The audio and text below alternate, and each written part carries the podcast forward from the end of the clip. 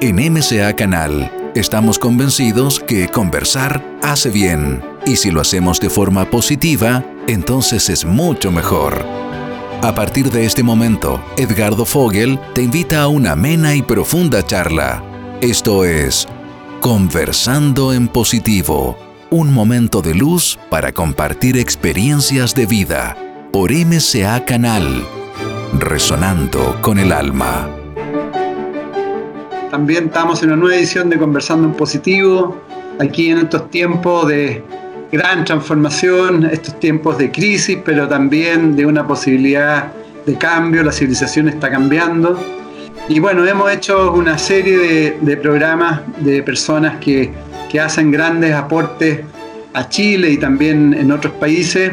Y hoy día tenemos un gran amigo, un gran doctor, una persona muy querida por todos ustedes que que se ha, se, ha concentrado todos sus esfuerzos principalmente en entregar su sabiduría en lo que es la medicina natural. Él es el doctor Pedro Silva, ya está en pantalla. Hola Pedro, bienvenido a nuestra conversación. ¿Qué tal Edgardo? Un agrado saludarte y saludar a todo, digamos, el público que participa en este programa tan interesante.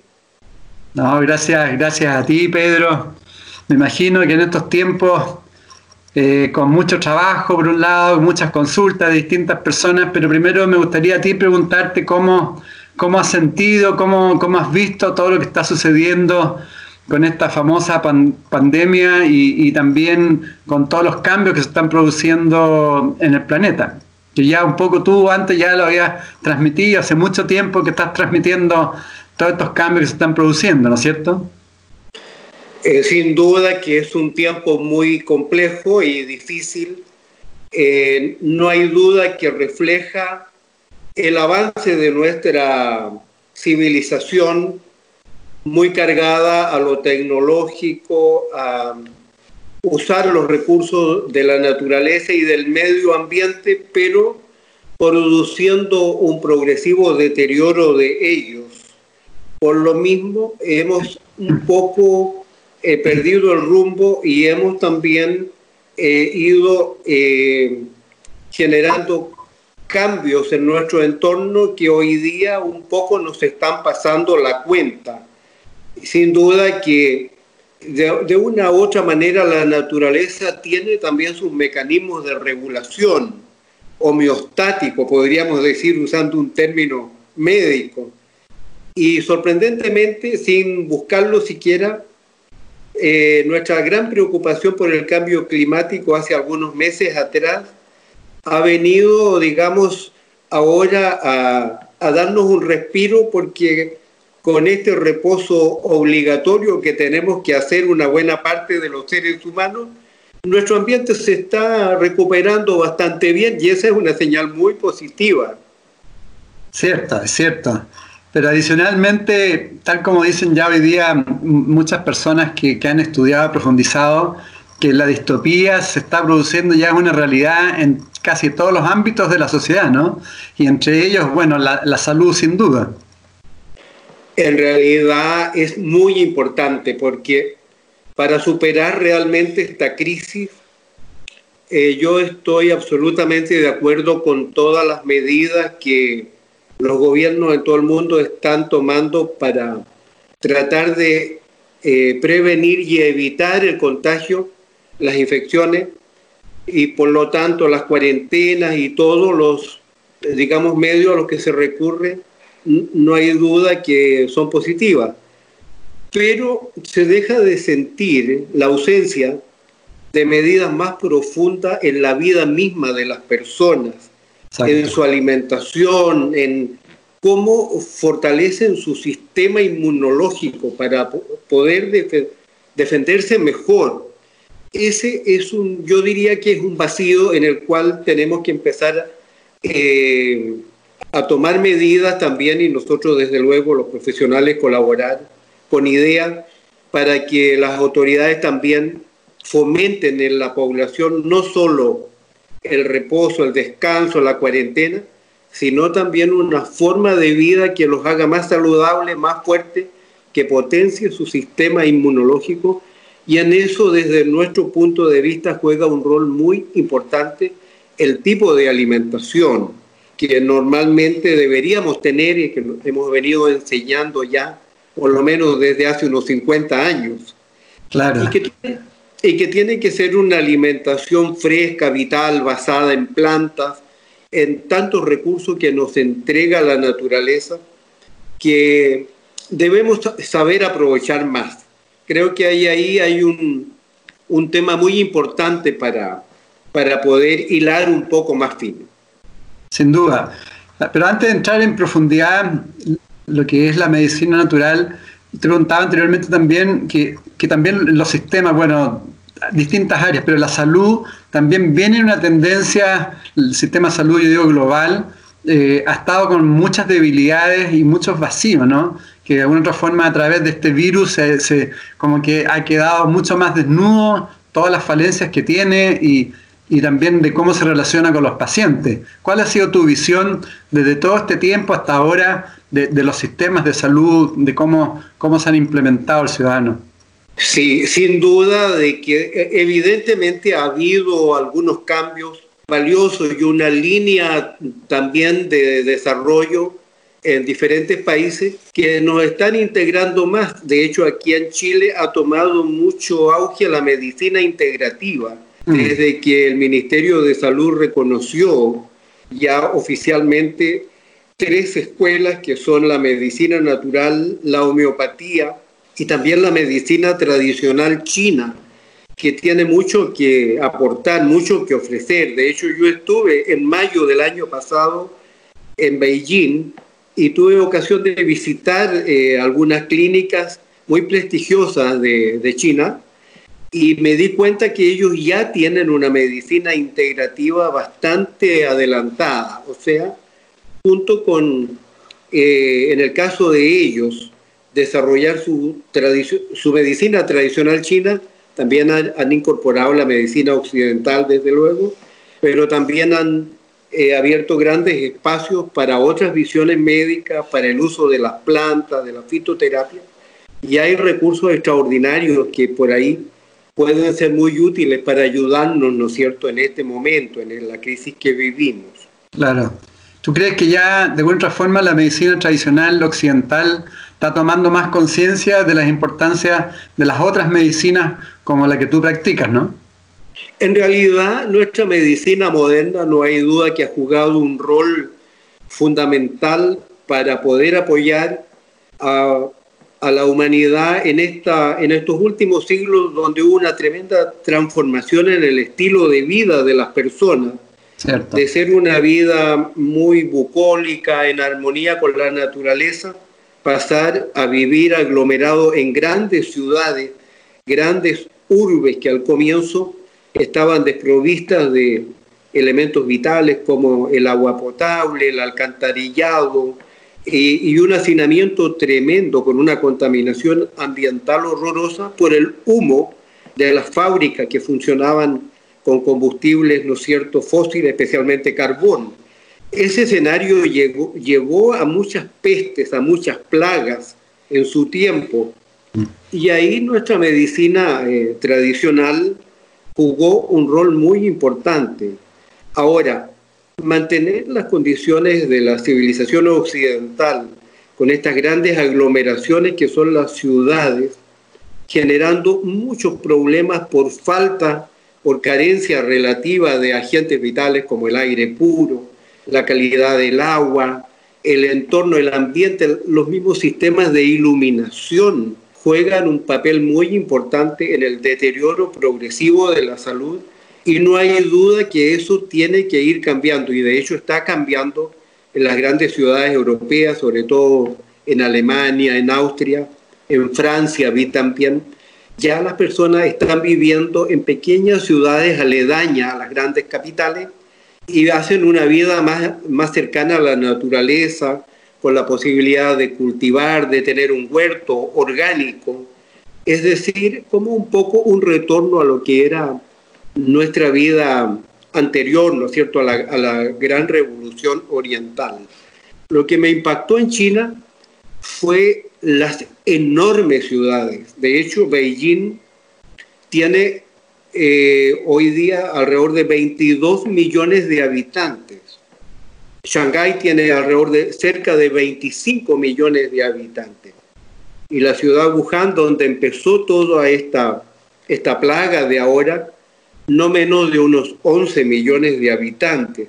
O sea, son gigantescas aglomeraciones que sin duda nos pueden explicar por qué eh, en algún minuto el sistema inmunológico de las personas se degrada a tal nivel que un, cualquier agente, cualquier toxina, cualquier agente biológico, por insignificante que pudiera parecer a primera vista, puede causar un daño tan tremendo. Y de hecho, es lo que hemos estado viendo en, en las grandes urbanizaciones de Occidente, como la ciudad de Nueva York, por ejemplo, Madrid, Roma, que son capitales muy concentradas, muy pobladas, con un grado de hacinamiento que podríamos decir es enorme, donde la distancia es muy poca entre las personas y eso hace que los niveles de contagio puedan ser altísimos. Sí, justamente Pedro, relacionado a eso mismo, ¿por qué no profundizas un poco qué significa que se va debilitando el sistema inmunológico y cómo este se relaciona con la pandemia? Algo ya lo estabas diciendo, pero quizás explicarlo un poquito más. ¿Qué significa que se debilita el sistema inmunológico? Me parece súper importante. En realidad nosotros eh, ancestralmente estamos diseñados para una comida natural fundamentalmente vegetariana y en un alto porcentaje comida cruda, porque ahí están todas las vitaminas, los minerales y una serie de sustancias vitales que ya los médicos griegos las habían reconocido como medicinales, por ejemplo, los compuestos azufrados que hay muchos vegetales, como pasa con el brócoli, eh, las cebollas, el ajo, el licopeno del tomate que está en la cáscara del tomate. La gente tiene la costumbre de pelar los tomates y le elimina un extraordinario elemento que está en la cáscara, que es un elemento clave para el sistema inmunológico, como es el licopeno. Hoy se sabe que es un elemento clave para prevenir determinado tipo de tumores. O sea, una alimentación que está, podríamos decir, diseñada en la naturaleza para nosotros, la hemos ido degradando, hemos ido derivando a una alimentación altamente refinada. Los propios alimentos naturales, como los granos de los cereales, los hemos refinado comemos lo peor de ellos, como pasa con el trigo, por ejemplo, donde usamos la harina blanca, pero perdemos el germen y la, y la cáscara, que es el salvado. Que cuando uno come el grano integral, eso es pero extraordinariamente valioso para la nutrición. Pero si lo comemos fraccionado y lo peor que viene a ser el almidón, el gluten, entonces estamos entrando en serios problemas. Porque todos estos alimentos refinados, las harinas blancas, el pan blanco, eh, una serie de productos, ¿no es cierto?, de pastelería, todo eso, van produciendo una enorme cantidad de mucus en nuestro cuerpo y el mucus es acidificante y al acidificar el medio interno dejan mal parado al sistema inmunológico. Aparte que no se le entrega los ingredientes clave para que el sistema pueda desarrollarse potentemente, para que se puedan fabricar anticuerpos, ¿no es cierto? Todo lo que es la base del sistema de la inmunidad natural o digamos, innata de nuestro cuerpo y también estimular la inmunidad adquirida a base de los linfocitos T y B, en los cuales la alimentación juega un rol de extraordinaria importancia. Por eso que nosotros ponemos tanto énfasis en las frutas frescas, crudas, en las semillas, ¿no es cierto?, tanto de, de grandes árboles como las nueces, las almendras, las avellanas, y también las pequeñas semillas que vienen de los cereales, la quinoa, el amaranto, que es una semilla muy valiosa en la comida andina que los peruanos le llaman la kiwicha y que también está llegando mucho a nuestro país. Son semillas de pueblos ancestrales que fueron eh, increíblemente saludables y, y, además muy sabios. Entonces tenemos que empezar a, a, recuperar todo ese acervo, todo ese patrimonio vital de, de nuestra especie, programar una forma de vida y de alimentación que sea más saludable, más fresca, más vital, más natural, y ahí sí vamos a poder estar en mejores condiciones como para afrontar estos desafíos que se nos vienen, que ya se nos vinieron rápidamente encima con esta pandemia, ¿no es cierto? Así es, ya, está, ya, ya estamos en eso ya. ¿Cómo las personas, eh, ¿qué, recomiendas tú, digamos, eh, dependiendo de las edades? ¿Cuáles son los aspectos eh, que, uno debe ir reforzando dependiendo de, qué debilidades tiene en cada uno de los órganos? ¿Cómo, ¿Qué puedes recomendar? Sí, mira, en realidad un concepto fundamental que es importante destacar. Y es que los alimentos vegetales, tomando en consideración las legumbres, los cereales, los granos, las semillas, las frutas, las pequeñas semillitas o bayas, como el maqui, por ejemplo, la rosa mosqueta, eh, aportan todos los nutrientes que nuestro cuerpo necesita, aún nosotros hemos puesto también mucho énfasis en nuestro país en las algas marinas. Por ejemplo, el cochayuyo, que abunda mucho en nuestras costas, el luche. Y hicimos un hallazgo el año pasado eh, en nuestro centro de que estas algas, tanto el luche como el cochayuyo, son excelentes fuentes de vitamina B12, lo cual eh, es, tremendamente importante porque el concepto que ha existido tradicionalmente, que la vitamina B12 es solo un, un nutriente, una vitamina de los que entregan los productos animales y que los vegetales no la tienen, lo cual no es verdad. Hay que pensar que las algas están en nuestro planeta más de 3 mil millones de años, casi tanto como los virus. Probablemente casi de la misma época y, han tenido que producir todo para crecer. Uno ve el cochayuyo, cómo crece en el océano, alcanza 10, 15, 20 metros de largo y para eso se necesita DNA o ADN, como decimos en castellano. Y para eso también se necesita vitamina B12 y claramente la tienen, la producen. Y eso hace de que tenemos a mano un recurso tan extraordinario y abundante que el, Pacífico tiene un, digamos, una cantidad de algas marinas y sobre todo de cochayuyo como para alimentar a la humanidad por un siglo por lo menos en una crisis climática más grave que esta que estamos viviendo. Así que para poder hacer una alimentación saludable es muy sencillo. Siempre debe haber a lo menos un 70% de alimentos crudos en la dieta diaria y un 30%, por supuesto, algún guiso, algún plato cocido, sabroso, como le gusta a nuestra gente. Entonces, siempre mucha ensalada. Por lo menos nosotros recomendamos ensaladas multicolores, unas cuatro o cinco variedades en cada ocasión, en cada comida, sobre todo al almuerzo. Y esa, esa verdura, lo ideal es que sean siempre crudas.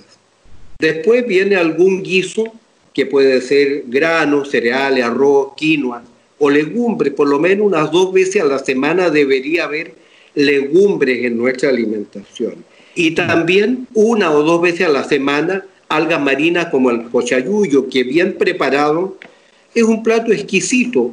Yo aquí estoy en el sur ahora, he comido unos platos de luche y de cochayuyo con papas realmente deliciosos uno, lo pasa bien. a veces las personas tienen la idea de que son alimentos desagradables. Yo aquí al comienzo me acuerdo cuando empecé a atender en Puerto Montt, recomendaba Luchi y Cochayuyo y los porteños miraban para el lado como diciendo, ¡qué asco! Tú eres vegano desde chico, ¿no?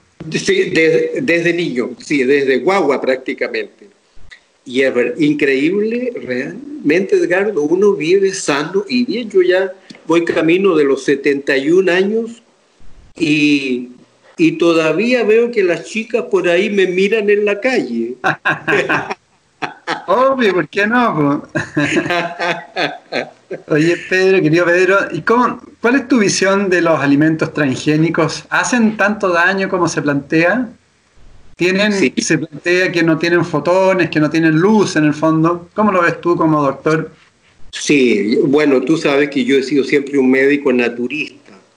Porque la medicina naturista obviamente es una escuela que está centrada en el orden y en las leyes de la naturaleza, ¿no es cierto? Cierto. Y partimos desde la base de que hay un creador maravilloso que ha diseñado nuestro mundo, a nosotros, nuestra alimentación. Y en el Génesis tú puedes ver lo cuidadoso que son los consejos divinos en el sentido de no hacer mezclas, de no hacer combinaciones de una especie con otra. Eh, es una cosa que deberíamos incentivar a nuestros, digamos, eh, televidentes a que estudien un poquito el libro del Génesis y esos consejos divinos que ahora les empezamos a encontrar mucho sentido. Entonces, estas mezclas que se han hecho para poder tal vez darle mayor durabilidad a los alimentos, hacerlos más resistentes a las bacterias, a los hongos, nos están causando a nosotros, que somos los destinatarios, mucho daño. Yo para nada comparto esta idea de los transgénicos. Yo creo que la humanidad tiene que dedicarse, como en el pasado, a tener huertos orgánicos. Por ejemplo, me asombra, lo vi en China y, los japoneses, desde luego, hacen sus cultivos, tienen sus huertos, aún en los edificios, en los balcones, en maceteros, producen verduras, hortalizas orgánicas que prácticamente son, digamos, ocupan un importante porcentaje de su alimentación cotidiana. Y aquí en nuestros países que nosotros tenemos todavía mucho terreno, podemos dedicar espacio para poder hacer huertos y que sean huertos orgánicos, con semillas naturales, y, vamos a tener una alimentación mucho más perfecta, más vital, más rica en vitaminas, en minerales, en sustancias vitales que realmente contribuyan a nuestra salud. Por ejemplo, yo he visto que la comunidad naturista, que tengo, digamos, el honor de haber asesorado por tantos años, sobre todo en Santiago, no ha tenido grandes problemas con, eh, con esta pandemia.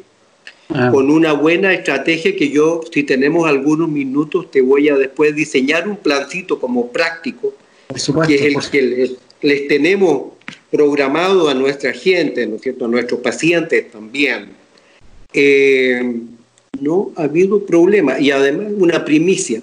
Como, como estuve eh, todo el mes de mayo del año pasado en Beijing, me invitó el embajador, que somos muy buenos amigos, hice muy buenos amigos allá también. A todos les mandé, cuando empezó este tema en China, les mandé un plan de, de protección natural y también voy a destacar algunas plantas, incluso algunas de ellas son de allá, son de China, de la, de los Himalayas, con parte de China con, la India, por ejemplo. Y todo ese grupo, muy ligado a la embajada, han estado excelentes en el medio de esta tormenta que empezó en China y golpeó fuerte al comienzo allá. Todo el grupito que asesoré con nuestros eh, recursos naturales y consejos naturales están invictos, empezando por nuestro embajador. Así que no deja de ser un buen testimonio, ¿no es cierto?, de que sí tenemos en nuestras manos recursos valiosos para proteger nuestra salud. Bueno, más adelante nos dices todo, todo, todo la, la, receta. Voy a dejar la pauta, ¿no es cierto?, cómo organizarnos en el día a día. Es. Ahora, explícanos un poco cuáles son los, los otros elementos que también influyen en la medicina natural, que son importantes también en, en nuestro aspecto para la salud. Bueno, en realidad nosotros estamos hechos para vivir en la naturaleza y todos los agentes vitales son cruciales para nuestra salud, empezando por la tierra, el contacto con la tierra. Por ejemplo, el andar a pie descalzo. Es una, es una cosa fundamental, es maravillosa porque recibimos de ese modo la energía electromagnética de la tierra que es un nutriente tan valioso como el oxígeno o la luz para nuestro cuerpo y para nuestra salud. Pero en la vida moderna nos hemos desconectado con el cemento, con las alfombras, con las zapatillas, con suelas de goma. Entonces ya no estamos recibiendo la energía electromagnética de la Tierra. Por eso nosotros a, nuestra gente naturista las hacemos caminar por lo menos unos 10 minutos, 15 minutos, media hora, el tiempo que tengan disponible a, a pie descalzo. Y siempre está la posibilidad porque hay parques, hay jardines o hay veredas que tienen un poco de tierra o pasto, que igualmente agradable, mm. y se puede caminar por ahí un tiempo que nos permite hacer como llamamos un cable a tierra, captar esa energía y eliminar hacia la tierra también la estática que se produce en nuestro cuerpo. Así que el contacto con la tierra yo te diría que es un elemento fundamental. Después obviamente está el aire. Nosotros no nos damos cuenta, pero cada ser humano le cuesta al planeta como un promedio unos 10.000 litros de aire diarios, que es lo que consumimos. Si tuviésemos que comprar el aire, yo creo que aquí solo estaría viviendo Besos o Bill Gates. no habría plata para comprar esa tremenda cantidad de aire, ¿no es cierto? 10.000 litros diarios es una, una cifra sideral. Así que es importante también tratar de tomar... También, ¿no? También, perdón, saber respirar también, ¿no? Tal cual, aprender a respirar bien, adecuadamente, ¿no es cierto? Y eso también es, un, es, muy importante. Aún nuestras ciudades todavía tienen plazas llenas de árboles, llenas de parques, estamos llenos de parques en la ciudad, paseos, lugares cercanos donde ir y respirar un aire puro todavía, salir de los núcleos más céntricos que obviamente ahí el aire está contaminado. Una cosa muy interesante, y voy a recomendar un libro muy valioso que se llama Biofilia, el poder curativo de las plantas y de los árboles.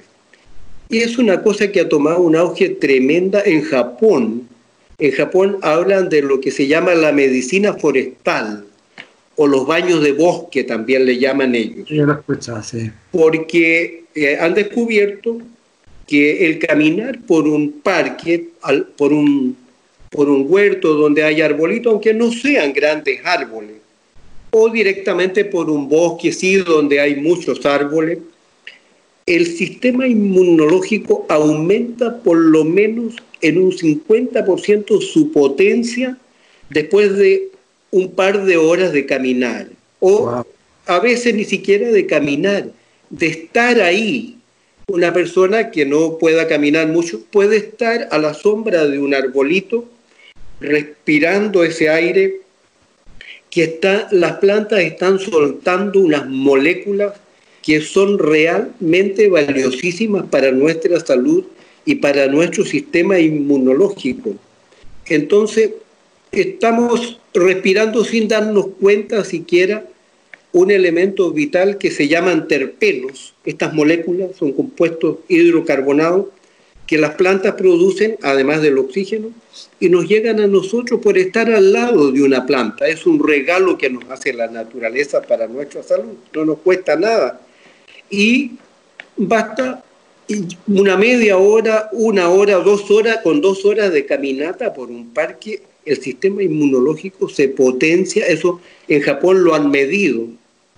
Por ejemplo, los linfocitos citolíticos naturales pueden aumentar hasta en un 50% después de una caminata de unas dos a tres horas. Vaya si no es importante eso. Y aquí estamos llenos de parques donde salir a caminar y no estar encerrado en las habitaciones, ¿no es cierto? Yo creo que en la casa hay que estar, obviamente, disfrutarla y todo, pero la gran casa que tenemos que disfrutar es la naturaleza, es lo que nos dejó Dios. Nuestro domicilio es la naturaleza.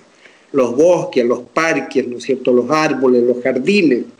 El hombre fue creado para vivir en un en un parque maravilloso, el jardín del Edén, ¿no es cierto? Como, como dice el relato de la creación. Por, por algo era eso. Por algo. La actividad, física también está relacionada en el fondo con la medicina natural, ¿no? Por supuesto, porque ya te hablaba de las caminatas, ¿no es cierto? Claro, lógico. Y, la, y las caminatas hoy día, eh, de hecho, este es una, un concepto que ha tomado mucho auge. Más que salir a trotar, que por último para los deportistas estaría bien, porque ellos se tienen que entrenar, pero para nosotros que llevamos una vida más bien sedentaria, lo más importante es caminar, caminar y caminar, sin llegarnos a cansar y sobre todo cuando uno camina en un parque, en un jardín, en un bosquecito, es algo incluso agradable porque estamos recibiendo el oxígeno, la luz, el viento, ¿no es cierto? Es, algo maravilloso. ¿Qué otro, elemento de, ¿Qué otro elemento de la medicina natural? Obviamente el agua, ¿no es cierto? El agua. Mm. el agua es otro recurso fundamental. El poder disfrutar de fuentes de agua, no solo para la higiene, sino necesitamos tomar agua, es un, es un nutriente importante. Por ejemplo, todo el mundo se afana por las proteínas. Y las proteínas se requieren en cantidades muy pequeñas, basta con medio gramo por kilo de peso. O sea, una persona, por decirte que pesa 60 kilos, con 30 gramos de proteína en el día, le basta y le sobra y a veces un par de rebanadas de pan le pueden dar esa cantidad de proteínas. En cambio, agua necesitamos dos litros diarios como mínimo, entre dos y tres litros. Es un requerimiento mayor. Entonces hay que tomar también buen agua y lo ideal es que sea agua pura. Por último, agua filtrada en las grandes ciudades, ¿no es cierto? No, no recomendamos tanto las bebidas, sobre todo las bebidas gaseosas que son muy acidificantes. Ese es un concepto que por ahí vamos a tocar, porque la acidosis de nuestro medio interno, del líquido donde las células viven, que se puede acidificar muchísimo, es tremendamente dañino para la salud. Por lo tanto, todo lo que acidifique hay que dejarlo un poco de lado. Pedro, y lo, Perdón, y los baños también, los baños con sal, eh, bañarse en el agua marina, todo eso también hace muy bien, ¿no? Esos baños son maravillosos, ¿no es cierto? Los baños de mar, los baños termales, los baños que se pueden hacer en la misma casa. Yo fui alumno del profesor Manuel Esaeta Charán y allá en el sanatorio la gente pasaba todo el día en diferentes tipos de baños, chorros de agua fría, baños de brazo, baños de pierna, eh, baños de vapor a cajón. O sea, el agua es un recurso muy valioso para nuestra salud. Pedro, otra, otra cosa que se relaciona el virus también con el agua. ¿Es real que el agua con sal haciendo gárgara eh, es positivo, digamos, para, para, de protección para este virus? Claro, porque pasa que eh, este virus puede, puede ser muy fortalecido por la acidosis y la sal es alcalinizante. Entonces como medio alcalino lo neutraliza y lo destruye. Efectivamente son buenas las gárgaras de sal, son muy valiosas. Eso lo, lo practicaban nuestros antepasados, ¿no es cierto? Y tú, tú ves que se defendían bastante bien contra las infecciones. Hacían sus buchadas, sus gárgaras con sal. Así que está bien, ese es un buen consejo. Perfecto. Otra área eh, que es el, área de la armonía emocional, porque tú trabajas mucho con gente con cáncer también y ya cada vez hay más evidencia de las enfermedades y la armonía o, la desarmonía emocional. Eh, eh, ¿Hay una relación muy directa? Absolutamente directa. Es decir, es muy importante, ¿no es cierto?, estar en armonía con la naturaleza, pero aún más trascendente es estar en armonía con nosotros mismos, estar, estar en paz interior, cultivar esa paz interior y la alegría, los buenos sentimientos, la solidaridad, el espíritu de servicio, es algo maravilloso. A mí me ha dejado impresionado eh, en, este, en esta crisis que vivimos, gestos de solidaridad es extraordinarios. Uno ve esas personas que ayudan, que, que van a repartir comida, por ejemplo, a personas ancianas que viven solas, que nadie la atiende, se morirían de hambre, pero hay gente muy bondadosa que se preocupa, va, les lleva. Y uno los mira a ellos, es un buen ejercicio por así, y están siempre con una carita sonriente. Cierto, ellos interiormente se ve que son seres de, mucho, de mucha paz, de mucho amor. En realidad, en todas las enfermedades, los trastornos de nuestra mente, la depresión, la tristeza, la angustia, es, son elementos también muy destructivos y viéndolo, ahora, sí, y viéndolo ahora por el... Perdón, dime, dime. Sí, sí, sí, exactamente. Son elementos muy destructivos y obviamente la curación siempre empieza con un proceso positivo, una, una decisión interna de la persona afirmativa en el, en el contexto de, que, de decir, sí, yo puedo, yo puedo salir adelante, yo me puedo curar, yo me voy a curar hay que desarrollar esa fuerza interior que es la fuerza del espíritu, que esencialmente es lo que nosotros somos, ¿no es cierto? Alguien dijo muy bellamente, nosotros somos seres espirituales viviendo transitoriamente una experiencia humana en este planeta. Justamente. A eso iba, a eso iba justamente que te quería, digamos, aportar y también eh, que, que nos explicara que hoy día, producto también de este virus y ya desde antes, que se está planteando que estamos cambiando de civilización, o sea, la civilización está mutando. Y un factor fundamental de este cambio es el desarrollo de la conciencia y empezar a comprender lo que tú dices, que somos seres espirituales experimentando en la materia y por lo tanto nos tenemos que preocupar de los aspectos más trascendentes y eso está directamente relacionado a la salud, ¿no?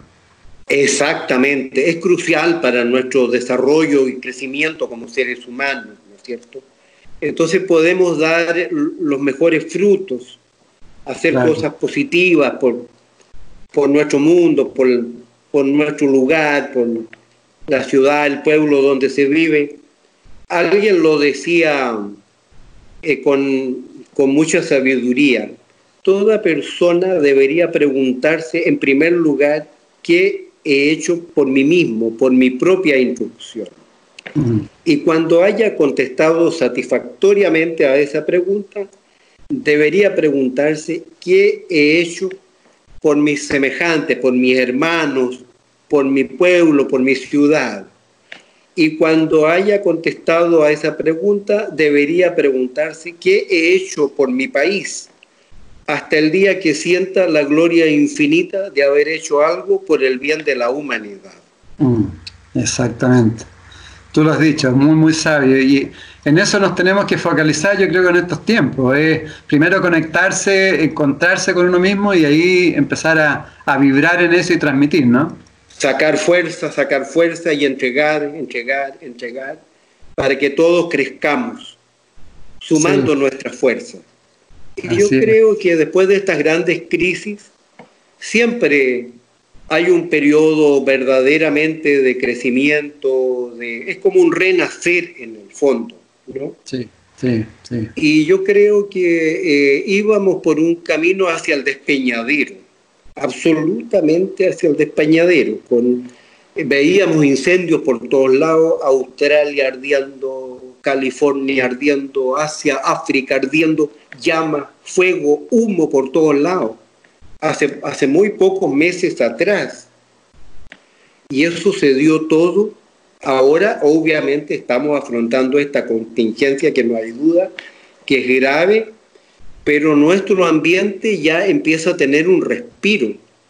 Empiezan a bajar los, los niveles de los gases de invernadero que nos tenían tan preocupados. Y em, y em, empezamos otra vez a ver eh, gotitas de lluvia que ya están cayendo sobre nuestro, nuestro mm. Chile que estaba tan, eh, digamos, eh, con una sequía tan tremenda, ¿no es cierto? Ya están llegando las gotas de lluvia. Se ve que todo va volviendo a la normalidad. Y para generar un mundo que tendría que ser más armónico, más bello, más solidario. Dime, Pedro, hay un tema que yo sé que tú lo has estudiado bastante, eh, quería preguntarte, ¿cómo, ¿tú crees que realmente está afectando demasiado eh, la contaminación electromagnética ahora que se está hablando también de la 5G que, que nos impactan en la salud? Bueno, yo creo que eso ha sido un elemento muy clave. De hecho, ya hay evidencia de que los celulares, ¿no es cierto? Aún los que tienen una tecnología de 3G, por ejemplo, que son los más corrientes que hay todavía, eh, verdaderamente causan serios problemas si uno los tiene apegado a, nuestra cabeza, al oído. Hay una correlación directa con el desarrollo de tumores cerebrales, por ejemplo.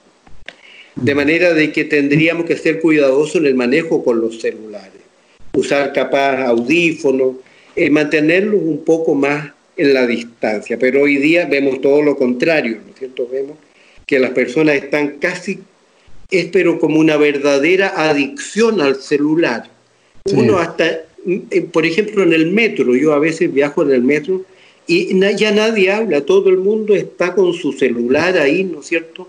Atravesando la calle, todo el mundo antes que cambie la luz están con su celular haciendo miles de cosas. comiendo también. Y, exactamente. Y entonces no hay duda que es una tecnología que maravillosa, pero que hay que usarla con prudencia y si abusamos de ella nos puede dañar. Y ahora la 5G, yo creo que eso sí que la humanidad se lo va a tener que pensar, porque no, no, por, no por nada esta peste se inició en la ciudad de Wuhan, ¿no es cierto? Que es la, es la primera ciudad del planeta que está 100% cubierta con tecnología 5G. Y eso significa un enorme miles de satélites, ¿no es cierto?, en nuestro espacio cercano como para poder darle soporte a esa tecnología o sea, una contaminación electromagnética, pero verdaderamente colosal de nuestro planeta. De hecho, los virus, los virus son elementos naturales que están en el proceso de la vida y solo adquieren beligerancia cuando nosotros alteramos el ambiente. Y este tipo de tecnología han hecho cambios pero tremendos en el ambiente. Por eso que entonces podemos ver especies que normalmente eran especies relativamente benignas, adquirir de repente tanta agresividad. Y, lo más preocupante, me, me, llamó hace poco una amiga de, de Beijing, que es una agrónoma, que tiene a su cargo una granja agrícola que tiene Chile en Beijing, en la capital china. Es el único país que tiene una granja agrícola que le donó el gobierno chino. Y ahí se hacen experiencias, se cultivan muchos, muchas frutas chilenas, se están aclimatando allá.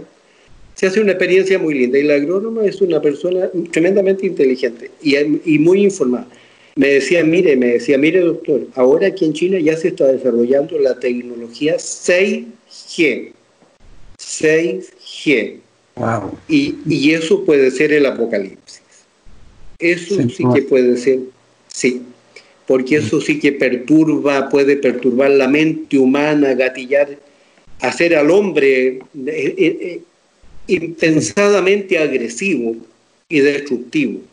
Y un control absoluto. Manera, ¿Aló? Y un control absoluto además del ser humano. Exactamente, exactamente. Puede fomentar esa tendencia a un control total, ¿no es cierto?, hacer que ya poco menos que la mayor parte de los seres humanos nos convirtamos en verdaderos esclavos. Sí. Bueno, tú eso lo venías diciendo hace mucho tiempo, ¿no? Y hoy muchas de esas cosas ya son reales.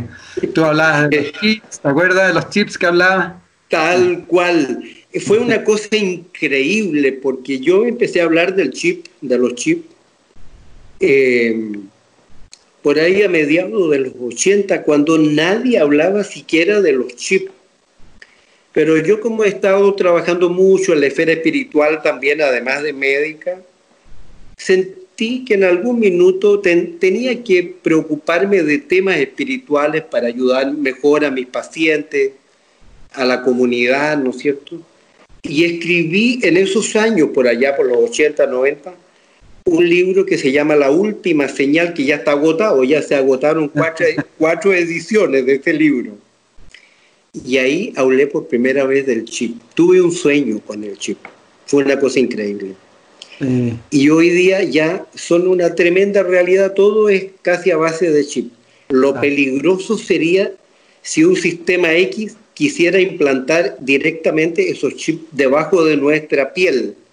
Ahí sí que estaríamos realmente eh, en, la peor, en el peor de los escenarios, porque podríamos convertirnos en verdaderos autómatas, ¿no es cierto? Son chips que pueden programar, reprogramar hasta nuestras funciones eh, vitales, la reproducción, la frecuencia del corazón, todo lo pueden manejar todas las funciones de nuestro cuerpo, ponerlos belicosos. Ya se habla que muchos países tienen soldados a los que se les pone chip para que se pongan eh, más agresivos en los campos de batalla. O sea, eso eh, sería ya el peor de los escenarios a los que podríamos caer, ¿no es cierto? Dios nos libre y podamos seguir adelante reconstruyéndonos después de esta catástrofe con una vida más armónica, más natural, más cercana a la naturaleza y también a nuestro Creador, ¿no es cierto? Acercarnos más a Dios, cualquiera que sea el modo en que lo concebimos o la religión que tengamos. Por alguna razón hemos estado en una determinada cultura y, eh, o sea, eh, Dios hay que mirarlo como el ser que llena toda la realidad, infinito, amoroso, ¿no es cierto? Muy amoroso.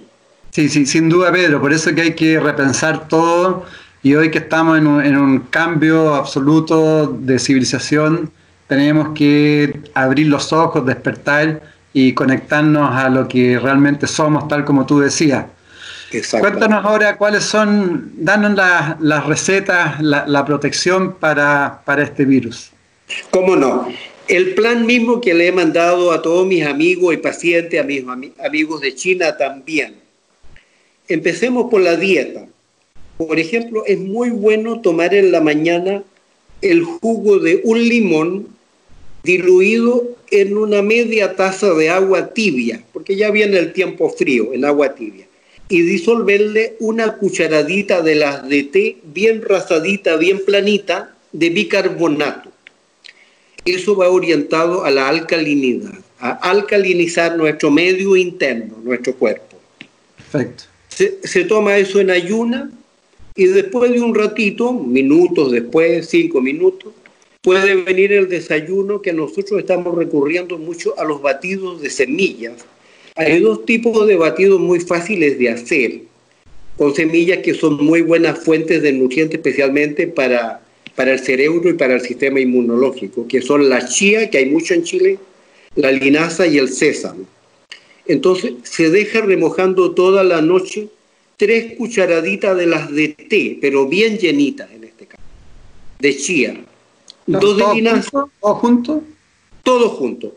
Dos de linaza y una de sésamo. Se remoja todo junto y en la mañana amanece como una gelatina. Eso se pone a la licuadora tal cual, con el agua, con todo. Se le agrega una taza de fruta de la que haya en la temporada. En este minuto estamos teniendo manzanas, plátano, queda muy rico con plátano, queda exquisito con plátano. Puede ser con berry también. Pero siempre un solo tipo de fruta, no mezclar, no mezclar la fruta. Y eso se licúa y queda verdaderamente un desayuno muy contundente, muy energético, que uno ya no siente hambre después de toda la mañana. Y como alternativa a ese batido está también eh, un típico desayuno suizo-alemán que heredamos de la cultura naturista alemana, que es el muesli, o muesli, como traducimos nosotros al castellano, ¿no es cierto? Que es muy sencillo, si, lo hacemos en la casa, basta poner a remojar en un pocillo de estos de sopa unas dos cucharadas soperas, para las personas más corpulentas, más atléticas, unas tres cucharadas soperas, de avena tradicional, bien integral, no la instantánea, sino la integral integral. Perfecto. Eso se deja remojando en agua toda la noche y en la mañana ahí mismo se le agrega una cucharadita de miel, una o dos nueces picaditas en trocitos, una eh, cucharada de germen de trigo, que también aportan nutrientes muy vitales, y una fruta que puede ser lo mismo plátano o manzana, en general fruta de temporada. Y eso se mezcla todo y queda también un desayuno muy contundente. Ya sea que sea el primero, el batido o el, este muesli, se puede acompañar además con un té calentito en este tiempo que ya va a empezar el frío. Por ejemplo, el roibus es un té que recomendamos mucho y, y hay mucho ya en el país, una planta de África, esa, de Sudáfrica, muy energética, muy estimulante al sistema inmunológico también, el roibus. Y eso se toma así, nomás sin endulzar, tiene un sabor agradable. Si no está ese té, se puede, perdón, si no está ese té, puede ser un té verde también, ¿no? Sí, puede ser un té verde, puede ser un té de mosqueta, o incluso en la casa, si hay algún jardín de menta, de manzanilla, de poleo, cualquiera de estas plantitas. Y se puede comer si alguien tiene, queda con apetito todavía, una tajada o dos de pan integral. Eh, el, el, ideal es el pan centeno integral que viene con semilla, especialmente de linaza, con un poco de palta o al estilo mediterráneo, ¿no es cierto? Se le puede frotar suavemente un ajo encima, un ajo.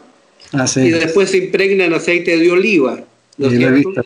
Y después tomate. El pan tumaca le dicen los catalanes. Muy rico y muy sano. Es exquisito y lo más sano que hay. Ah. Y con eso tenemos un súper desayuno. Por ahí a media mañana se puede comer algo de fruta, de fruta de temporada, lo que haya, algunas semillitas, puede ser por ejemplo, unas almendritas, unas pasas de uva que dan energía, unas 10, 15 pasas. Perfecto. O tomar un tecito también cualquiera, un té verde, un roibus, un té de menta, de, lo que más le agrade a la, a la persona, ¿no es cierto? Pero lo ideal es té tomarlo así nomás, sin endulzar. Irle perdiendo un cariño a las cosas dulces, dulces. Eso es muy importante. Así solito con su sabor natural. Perfecto. Y al almuerzo siempre debe haber una gran ensalada, unas cuatro o cinco variedades de verdura, mucha hoja verde.